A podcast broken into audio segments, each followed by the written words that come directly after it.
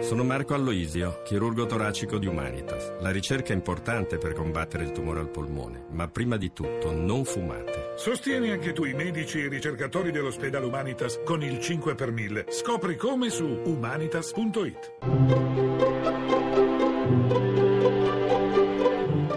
Il pensiero del giorno. In studio Nicoletta Tiliakos, redattrice del Foglio Quotidiano.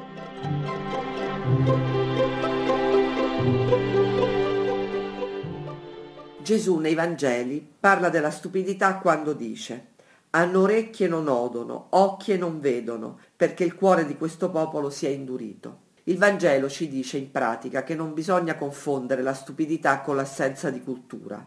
Persone poco colte in apparenza e semplici, come suol dirsi, si rivelano spesso assai più intelligenti, nel senso dell'intelligenza del cuore, e più disponibili rispetto ad altre che magari passano sui libri tutta la loro vita e che non ne traggono la possibilità di essere meno miopi e meno chiusi. La stupidità ci rende aggressivi di fronte a tutto quello che sa di nuovo e sospettosi verso tutto quello che non coincide con le nostre idee consolidate, con le nostre abitudini mentali e di comportamento. Il saggio biblico nell'Ecclesiaste però ci ammonisce. Non essere facile a irritarti nel tuo spirito, perché l'ira alberga in seno agli stolti. Non domandare come mai i tempi antichi erano migliori del presente, perché una tale domanda non è ispirata da saggezza.